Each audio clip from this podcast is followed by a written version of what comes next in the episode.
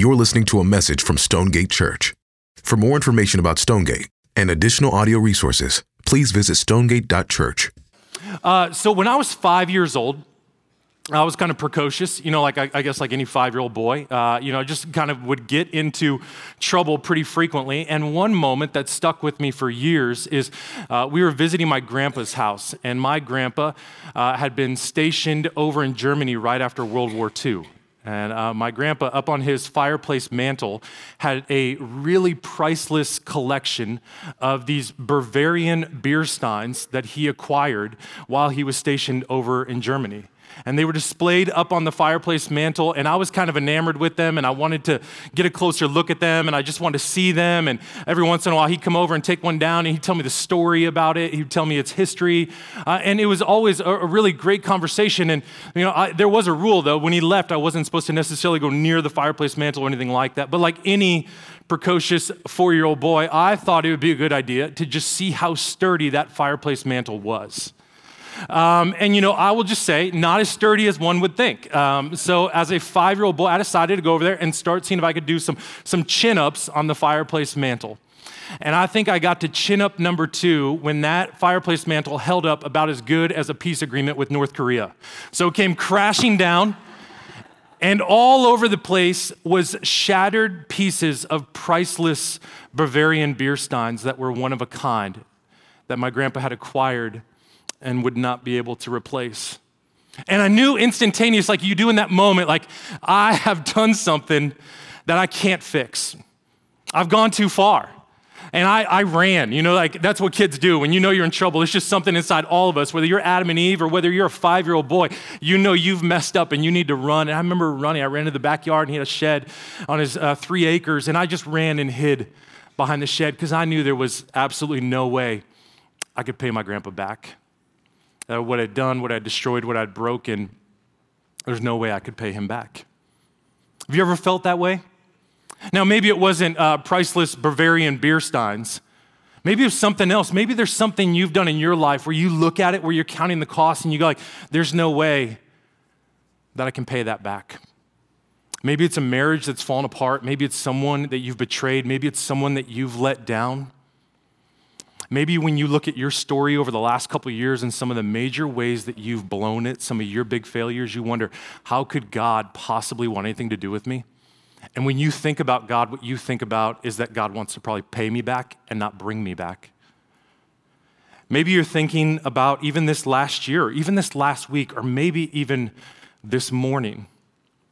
There's something inside of all of our stories where we want to run because it just seems a little too good to be true that there's a God who could be compassionate toward us, that there's a God that could love us, that there's a God who could restore us. Just something inside all of us. It just seems like when you make a mess of things, when you destroy things, when you break things, relationships, uh, families, uh, possessions, whatever it is, and especially when you can't pay it back, there's no way you're going to be able to be brought back. Jonah tells us much of that same story, even as we're going to look at this morning. We're going to look at when we look inside of Jonah's, he's wrestling with this same thing. What kind of God is he in relationship with? What kind of God does he know? How could a God, a holy and justice and righteous God, want to bring people back instead of just paying them back? When God looks at this world, when He looks at the brokenness of this world, when He looks how messed up you and I are, the rebels that we are, how could He not just want to pay us back? Could God truly want to bring us back? But as we get going, though, we're going to do something a little bit different since we're in a sermon series about seeing Jesus in the Old Testament. We're going to do something that I think is going to be really fun for us and helpful. Is we're actually going to look at the story of Jonah through the lens of typology. So, can you guys say that with me? Typology. A big fun word. I want you to feel like you got your money's worth this morning. So this is a this is a biblical theology word, and the word typology is going to come up a definition on the screen for you, also by Graham Goldsworthy. He says this. He says typology is seeing how God has specifically designed certain events, people, and institutions that predict and prefigure a stronger and more robust version of events and people and institutions. The relationship is such that the earlier foreshadows the later, and the later fills out, our, uh, fills out and completes the earlier. Okay, all of that is a really big way of saying is there are all sorts of types, there are all sorts of people and institutions and events inside of the Old Testament. As you study them, as you come across them, they're meant to be a type or a foreshadowing or a prefiguring or a prediction or a preview of what's to come in the person of Jesus. So when you see these things, they're supposed to tip you off that they're, they're, they're to whet your appetite, almost an appetizer of sorts, that there's going to be someone that actually is that is that is greater, that is better, that is stronger than the type that you're seeing here. As you read the story of, of even thinking about the Exodus story with Moses, Moses is, is a great leader, but yet he falls short, doesn't he? Or you look at biblical figure after biblical figure, there is this, this falling short aspect that leaves us with an ache, a longing. And Jesus even gives us kind of a clue that this is how we're supposed to read Jonah. In Matthew 12, Jesus even says, I am the greater Jonah. What he's saying is, as you read Jonah, as you study Jonah, as you look at Jonah, what you're supposed to see is that Jonah was a preview, he was a precursor to me.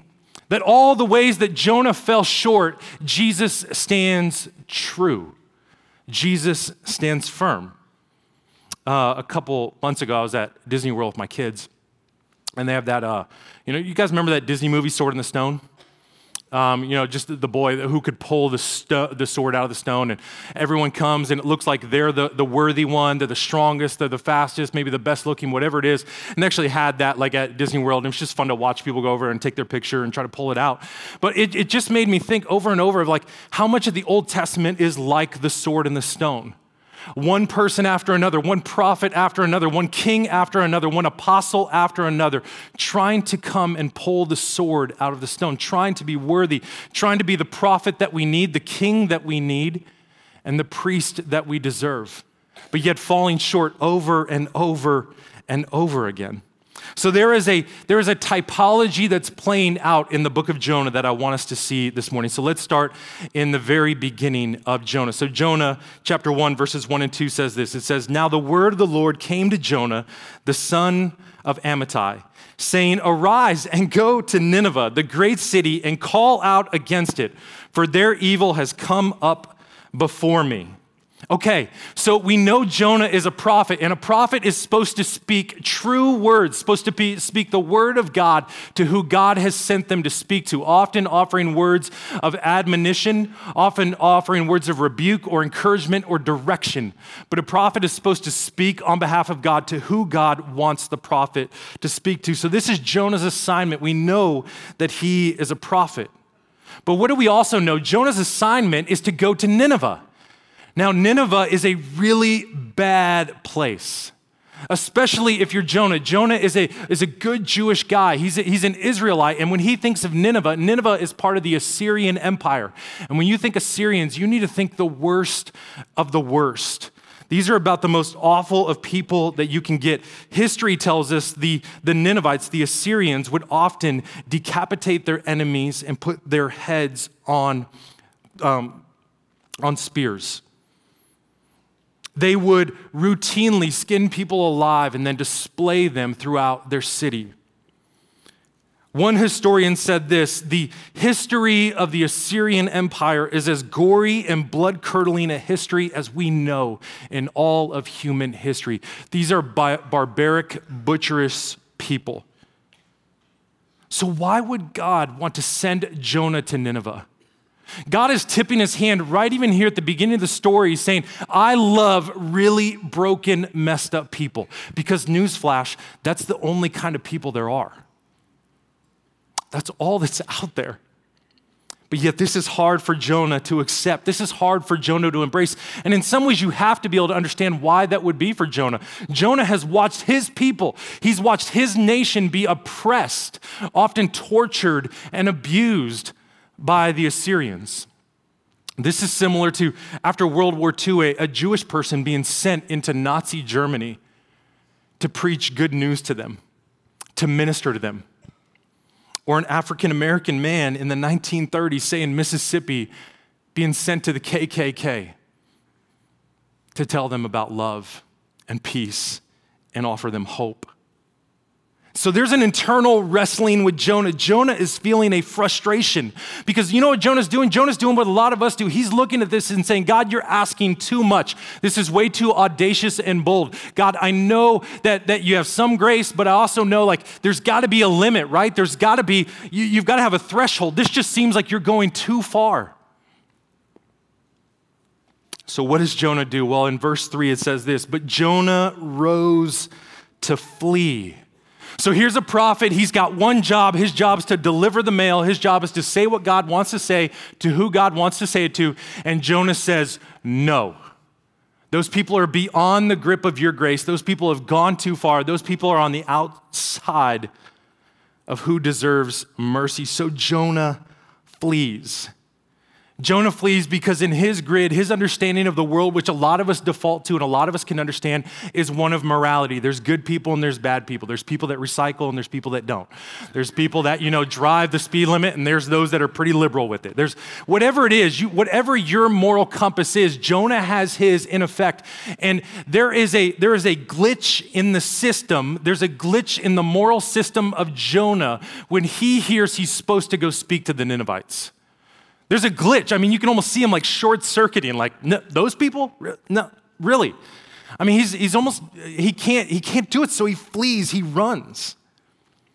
Because in Jonah's mind, in Jonah's heart, he can't believe that God wouldn't want to pay back the Ninevites.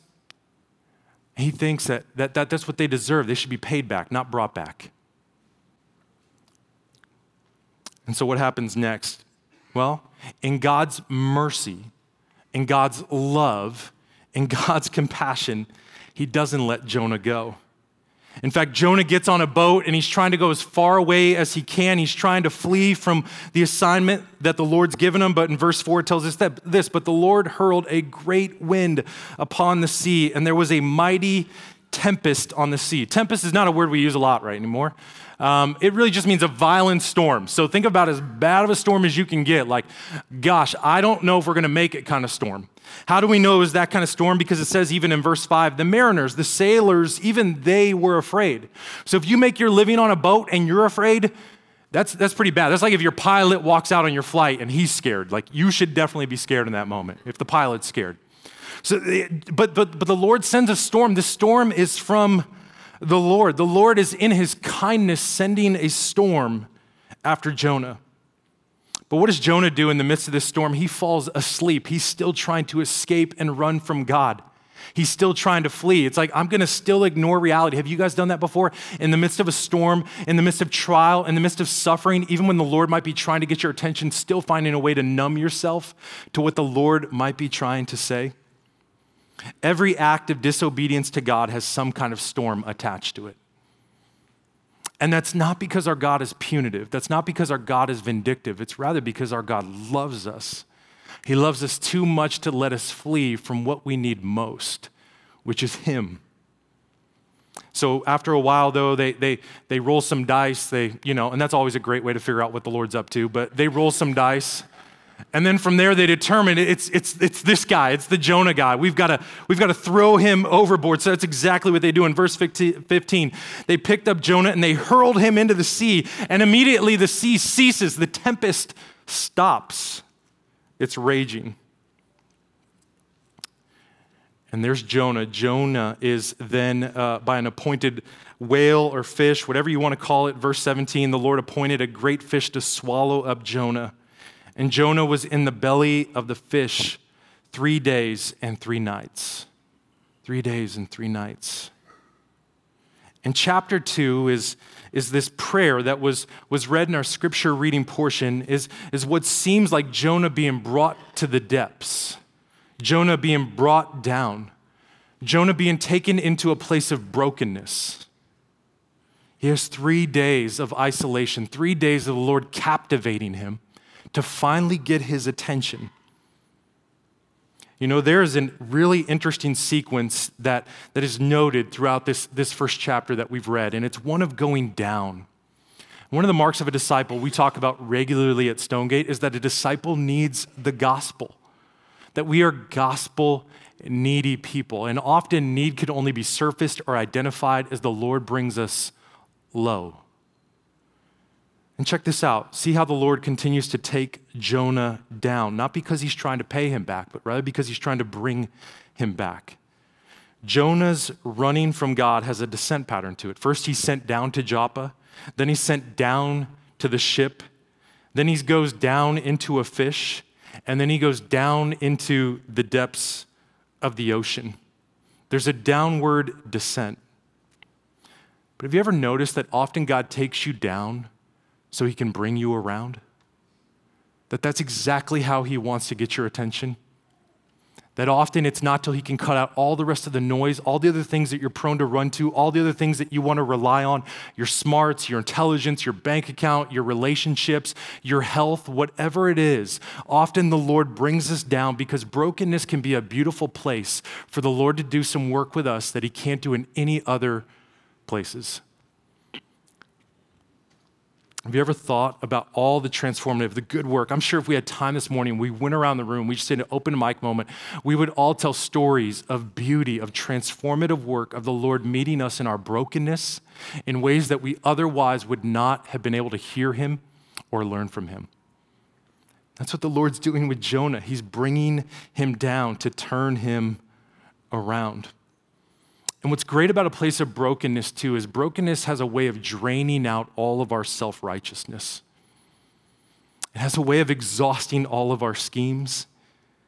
Because once again, this isn't a God who's trying to pay us back, it's a God who's trying to bring us back. And often he brings us back by bringing us into brokenness. And as we lean into that place of brokenness, that place of neediness and dependency, we're able to finally understand grace in a way that we otherwise would never comprehend. See, our God, yes, yes, He does cut at times. He cuts into our lives and there's pain, but He doesn't cut like a butcher, He cuts like a surgeon. Because He looks at our lives and He sees things that are not good for us. And that if He was to leave them there or to leave us alone in them, the pain would be far worse, the damage would be far worse. So Jonah has this moment, this three days, where he seems to come to a place of repentance, where he seems to have a moment of contrition. So, what does the Lord do? Jonah is given another chance to be the prophet that he's supposed to be. Jonah has had a moment of gospel neediness, a moment of brokenness, where he's seen that God wasn't trying to pay him back, but to bring him back, literally bring him back to his mission, which was to go to Nineveh. And now he says, Jonah, I want you to do that very same thing. I want you to go to Nineveh, and I want you to tell them, I'm not trying to pay them them back, but I want to bring them back as well. So after three days, the, the fish vomits him out. Um, that's got to be an interesting moment. Uh, I'm not sure how that all goes, but it happens. And then in verse uh, 1 of chapter 3, it says, Then the word of the Lord came to Jonah a second time, so he gets another chance. He gets another moment to go be the prophet that he's supposed to be. And the Lord says, Arise and go to Nineveh, the great city, and call out against it the message that I tell you. So he's saying, go be the prophet that I want you to be. Share the message. Be, be, be the, the, the, the prophet that I, I want you to be to the people of Nineveh. So Jonah arose and went to Nineveh according to the word of the Lord. Now, Nineveh was an exceedingly great city, three days' journey in breadth. And Jonah began to go into the city, going a day's journey, and he called out. Here's his sermon. You guys ready for his sermon? It's an amazing sermon. It's only five words. It's a five, wouldn't you guys like a five word sermon this morning? That, get out early. So here's his five word sermon, all right? Yet 40 days, and Nineveh shall be overthrown. It's five words in the Hebrew. Five words. That's it. That's the entire sermon. I mean, that, that's what he does. He walks in, he just goes, Hey, five days, and you guys are all going to be destroyed. And then he sits down. Now, I don't think you have to be an expert on preaching to know that that's not probably the best sermon you're ever going to hear.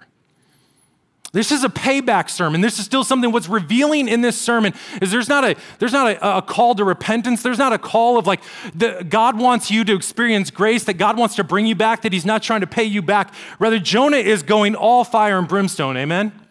Jonah's just letting them have it. It's just a five word sermon. It's a, it's a classic kind of payback sermon.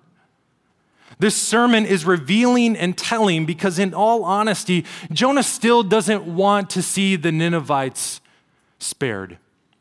He doesn't want to see them brought back, he wants to see them get payback. This is a payback sermon. And it's so easy to pile on Jonah, but I think you and I, we tell all sorts of payback sermons as well. We have payback sermons and scripts that run in our mind constantly. When we think about people around us, maybe someone that's wounded us, someone that's hurt us, someone that's betrayed us, someone that's disappointed us, someone that has done something we just considered absolutely unforgivable, there is a payback sermon that runs constantly inside of our minds. There is a grumbling, there is a nursing of that, that script that goes through our mind, just wanting to see a moment of payback. Who is that in your mind? Who is that in your heart when you think about them? Your heart is not one of wanting to see them brought back, but you want to see them paid back. Is there someone in your mind? Is there someone in your life? Is there someone in your past that when you think of them, you don't want them to actually receive grace? And if you're really honest, you don't think they deserve grace. And if they got grace, you actually might even be angry. These payback fantasies that so many of us will often nurse turn into a curse. Because as they, they take root inside of our souls and then they bloom and blossom, they turn into angerness and bitterness, and they're incredibly anti gospel. Because the whole message of the gospel is that no one deserves grace. No one. That's the offensiveness of grace is you can't deserve it. Only the undeserved even get grace. If you nurse these payback fantasies, they eventually turn into a curse. But here's the thing though the Lord is sovereign, right?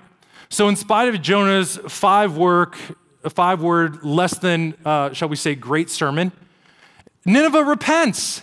They actually respond. Like there's an amazing like response to this. In fact, the entire city, the king comes forward and he's like, "Everyone, we need to get on board. We need to repent. We need to listen to Jonah. We need to turn from our wicked ways." It's probably five to six hundred thousand people in Nineveh.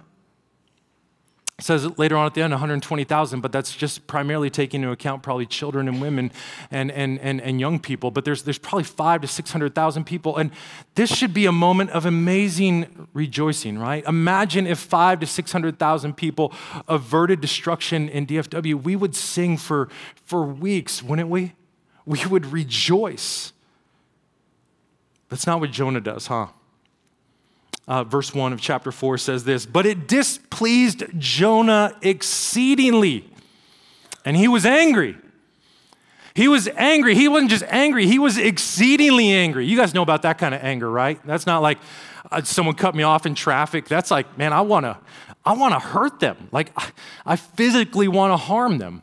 Jonah is exceedingly angry. And he prayed to the Lord and he said, "Oh Lord, is not this what I said when I was yet in my country? This is why I made haste to flee to Tarshish, for I knew that you are a gracious God and merciful, slow to anger and abounding in steadfast love and relenting from disaster. Therefore, now, O Lord, please take my life from me, for it is better for me to die than live. This is what Jonah's saying. He's like, This is what I was afraid of. I knew this was going to happen. God, when I think about you, I know that you're merciful. I know the very first adjective you ever used to describe yourself in Exodus 34 was compassionate. You're compassionate. And I, I, I, just, I, I just knew this was coming. I knew you would be gracious. I knew you would, and I wanted destruction. I wanted them destroyed. And he's angry. You know, it's such a wonderful self righteous indicator inside of our hearts that when we think about something not going our way, do we get bitter? Um, or do we repent? Can there be a joyful, glad submission and surrender to the work of the Lord? Uh, you think about the, the parable that Jesus tells of the prodigal son, and what you see in the older brother in that parable is that his younger brother gets grace his younger brother gets forgiven. His brother, a younger brother, should be paid back, but instead he gets brought back as well. And the older brother can't stand it. His self righteousness is too strong inside of his heart. And he wants his younger brother to be paid back, not brought back into the family. And so he gets bitter and he grumbles. because he has not yet learned to understand what grace really is. See, the interesting thing that's finally revealed for us about Jonah in these couple verses is that Jonah is just as lost, if not more so, than the Ninevites. Jonah doesn't know God. Jonah doesn't understand the heart of God. Jonah's still banking on his religious resume or his position, or even in some ways, like whatever scorecard he's keeping of superiority when he looks around at people and he just says, Not them. They don't deserve grace. They've gone too far. What about you and me? Are there people that when we look around, we just have that posture? God, I don't want to see them brought back. If I want to see them paid back. You know, often people uh, will critique the Bible or critique Christianity when they think and say, it's, it's a religion of judgment, and I find that so offensive. What's interesting for Jonah is he doesn't find judgment offensive at all. He actually finds grace and love offensive. See, for Jonah, the most offensive thing is not judgment, but it's grace, it's love. There's someone in your life that that would be true for when you think about them? It'd be actually be offensive to think about them receiving love, receiving grace. See, what Jonah's actually doing here is he's putting God on trial. As C.S. Lewis famously said, he's putting God in the dock. He's putting God on the, the, the, the trial stand of saying, God, you're out of line. God, I, I know you're sovereign. I know you made everything, but I, I just can't fathom that this would be who you really are, that you're this slow to anger, that you have this much compassion, and that you would pour out love for rebels, for people that are brutish and barbaric, like the Ninevites. It just seems like too great of a scandal. And Jonah, actually, I mean, this is how deep this goes into the soul of Jonah. Verse 5 Jonah went out of the city and sat to the east of the city and made a booth for himself there. He sat under it in the shade till he could see what could become of the city. Super interesting phrase.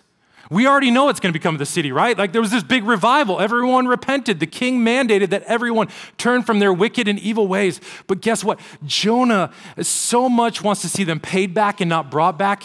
He's holding out hope that maybe they'll regress. He's still, he's still, he's going outside the city and he's like, maybe, maybe, just given enough time, they'll go back into their wicked ways and God will still destroy them. He still can't accept that God's verdict is one of bringing back and not paying back. And then, isn't that interesting? He should be in the city, partying with them, rejoicing with them, celebrating with them, worshiping with them, teaching them, loving them. But instead, he goes out of the city. And he goes out of the city to wait for judgment. You know who else went outside the city? Jesus would go outside the city. But Jesus didn't go outside the city to judge, but he went outside the city to be judged. He went outside the city to save the city. He went outside the city to hang on a tree because he loves the city. So Jesus went out to the hill to watch over the city of Jerusalem. And there he would die so that you and I would not be paid back, but we would be brought back. And this grace, this grace is for everyone. I don't even need to know your story, but I can boldly tell you today that the grace of God is for you. The grace of God is for you. He doesn't want to pay you back, He wants to bring you back. Verse 9, but God said to Jonah, Do you do you do well to be angry for the plant? So there was this plant that happened in the preceding verses that grew up and then it shriveled. And Jonah threw a hissy fit. He just, you know, he starts pouting and gets all mad because he lost his plant that was giving him some shade. And here's what Jonah says. And he said, Yes, I do well to be angry, angry enough to die. So dramatic. I mean, he's, he's it's almost like, come on, Jonah, grow up. But the, the reason this is interesting, this is the second time Jonah has wished for death. Wished for death. Jonah's heart is so hard. Jonah's heart is so set in the payback category versus the bring back category, that he'd rather die than see people receive grace. Friends, I, I look around sometimes at, at our communities, at our world, and I wonder if the lost world around us, what they think we think of them, what they think our posture is. Do they think that, that we, we love them so much that we would actually lay down our lives so that they could be brought back? Or do they think sometimes maybe hold up in this church wall thing that we're all doing that we really don't, we really don't care what happens to them? Will we go outside? Will we want to see people brought back? Even if their story seems way outside the confines of who we think deserves grace. And this is really where the story has such a, an amazing ending. Verse 11 says, And should I not pity Nineveh? This is the Lord speaking. Should I not pity Nineveh, that great city in which there are more than 120,000 persons, and that's primarily just probably just children, who do not know their right hand from their left, and also much cattle. So, did you catch that? He says, Should I not pity Nineveh? When I look at Nineveh, when I think of Nineveh, should there, shouldn't I have some pity? And pity, it, the, the, the, word there is really just also the word, uh, other translations use it to, to translate to compassion. Should I have compassion? And compassion, if you look at it in the Greek, primarily how it's used throughout most of the Old Testament and the New Testament, is not just a sense of like, man, that, I'm sorry that's happening to you, and then go about your, your life and eat a sandwich, but rather it's this deep, like, I've got to act. I'm, I'm compelled to action. I'm looking at you, I'm seeing your plight, I'm seeing your situation, and I need to intervene. I need to move toward the mess. I need to go toward that. Compassion. When we think of God, do we realize He's got a compassionate heart, a heart that actually wants to bring us back and not pay us back? B.B. Warfield, uh, one of the most well known theologians from the 20th century, he did a, a pretty thorough study in just looking at the emotional life of Jesus.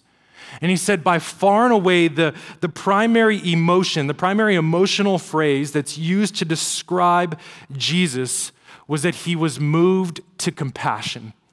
By far and away, not, not anger, not tiredness, not, not anything like that. It's not one of judgment and wrath, but rather it's one of compassion. Jesus routinely felt compassion He moved toward people that were rebellious. He moved toward people that, by all intents and purposes and appearances, didn't deserve grace, but Jesus moved toward them compassion. Compassion is at the heart of Jesus, and it's also at the heart of God in the story of Jonah. We are seeing a seed, a seed of, of, of, God showing his heart in Jonah that's fulfilled in Jesus and in his ministry. And what, what God begins to do for Nineveh, Jesus wants to continue to do for all of the world. In fact, that, that famous verse that's shown at every major sporting event, John 3 16, for God so loved the world for God so loved the world, and, and you and I, friends, we are Nineveh. There's a Nineveh raging inside each and every one of us where we are broken and we are rebels and we are messed up and we are far from God, but yet He moves toward us. And this Advent season is always such a deep reminder of that because God does not stay on His throne high above in heaven, shaking His head at us, wondering why we are so wicked and messed up, but rather He intervenes and He comes down into this world. He stoops low because He has compassion for His kids and He has a love that has no ends. And He doesn't want to pay you back, but He wants to bring you back. That's what kind of God we're talking about.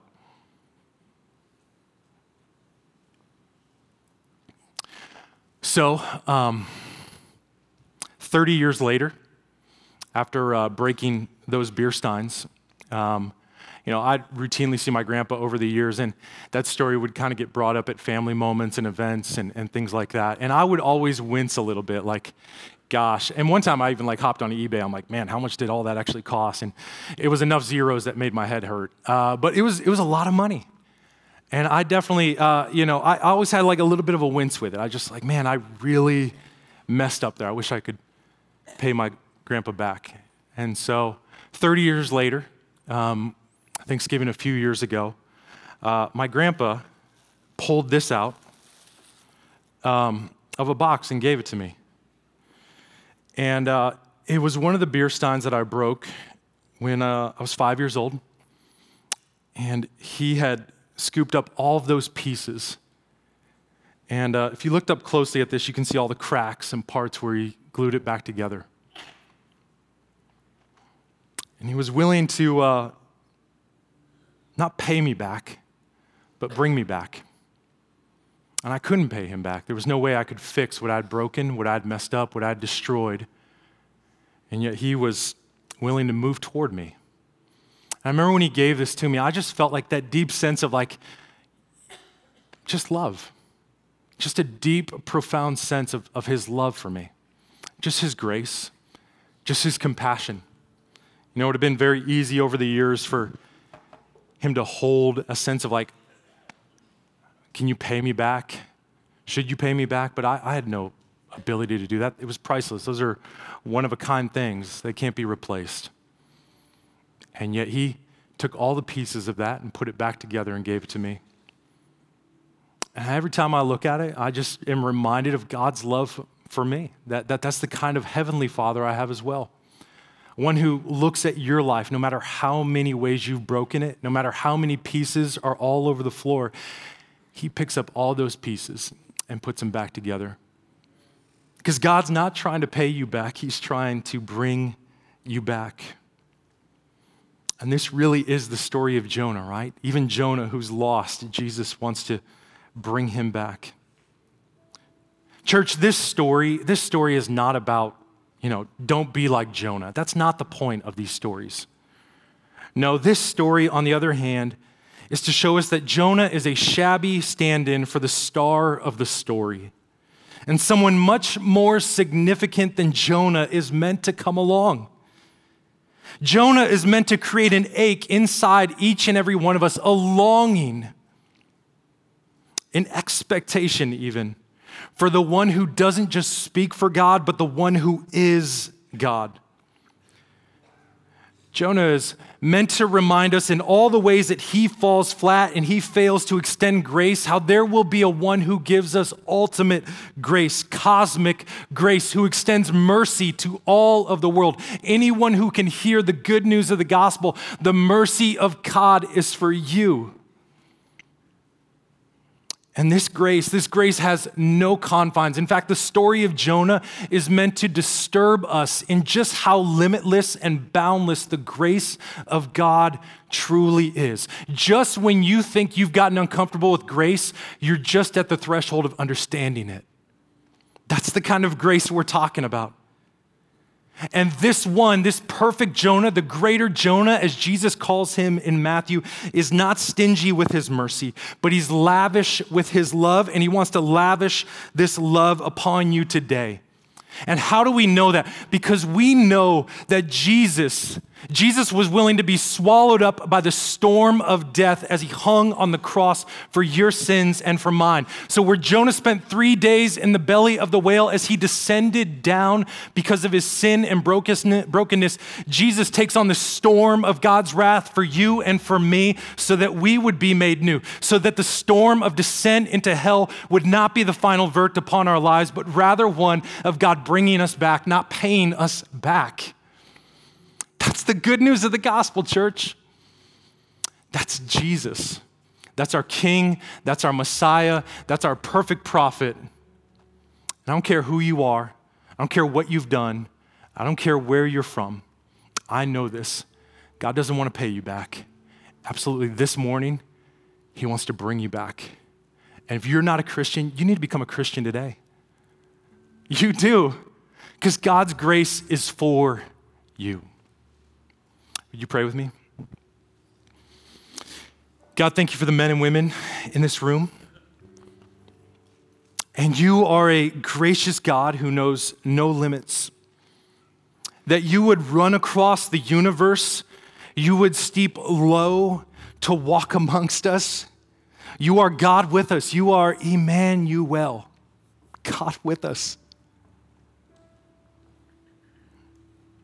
And God, I just am praying specifically for anyone in this room this morning who thinks they've gone too far.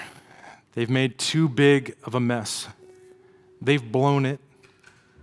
And they feel like, God, of course you would want to pay them back. But Lord, I just I pray your spirit even right now would sit firmly and clearly upon them, saying, You just want to bring them back. That you love them. You love them so much you would die on a cross for their sins, and this grace is for everyone, no matter what we've done. And that all of us stand justified only by your blood, by your finished work. And so, God, there is a, a joy within us when we look at your son Jesus being the, the, the greater Jonah, that our hearts just want to cry out how worthy you are. You're not a God who just tells us to get our act together, but you are a God who, who loves us. And so, God, we, we get to sing songs of worship and adoration, just being reminded how worthy you truly are. Amen. Thank you for listening to this message from Stonegate Church. A podcast is never meant to replace gathering with your church to hear the preaching of the Bible. So we want to encourage you to be part of a local church family. We meet every Sunday at 9 and 11 a.m. and would love for you to join us as we enjoy Jesus together.